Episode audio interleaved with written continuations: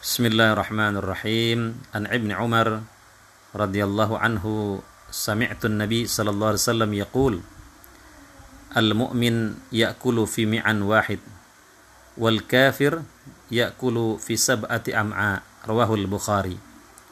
Dari Ibnu Umar radhiyallahu anhu aku mendengar Rasulullah sallallahu alaihi wasallam bersabda Orang yang beriman itu makan dengan satu lambung.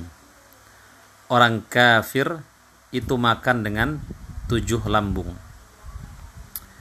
Sahabat yang dimuliakan Allah Subhanahu wa taala, sebagai orang yang beriman, Allah Subhanahu wa taala menuntun kita dalam makan. Kulu washrabu wala tusrifu innahu la yuhibbul musrifin. Makan dan minumlah dan jangan berlebih-lebihan. Karena sesungguhnya Allah tidak menyukai orang yang berlebih-lebihan.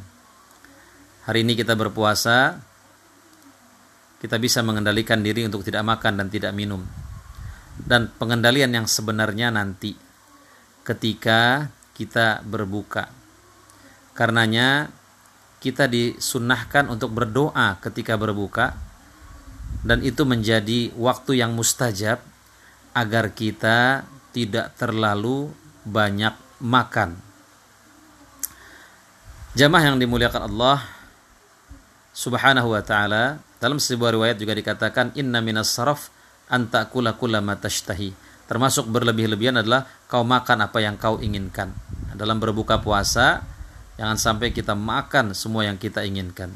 Kita pengen bakso, kita beli bakso. Kita pengen somai, kita beli somai. Semuanya pengen kita makan.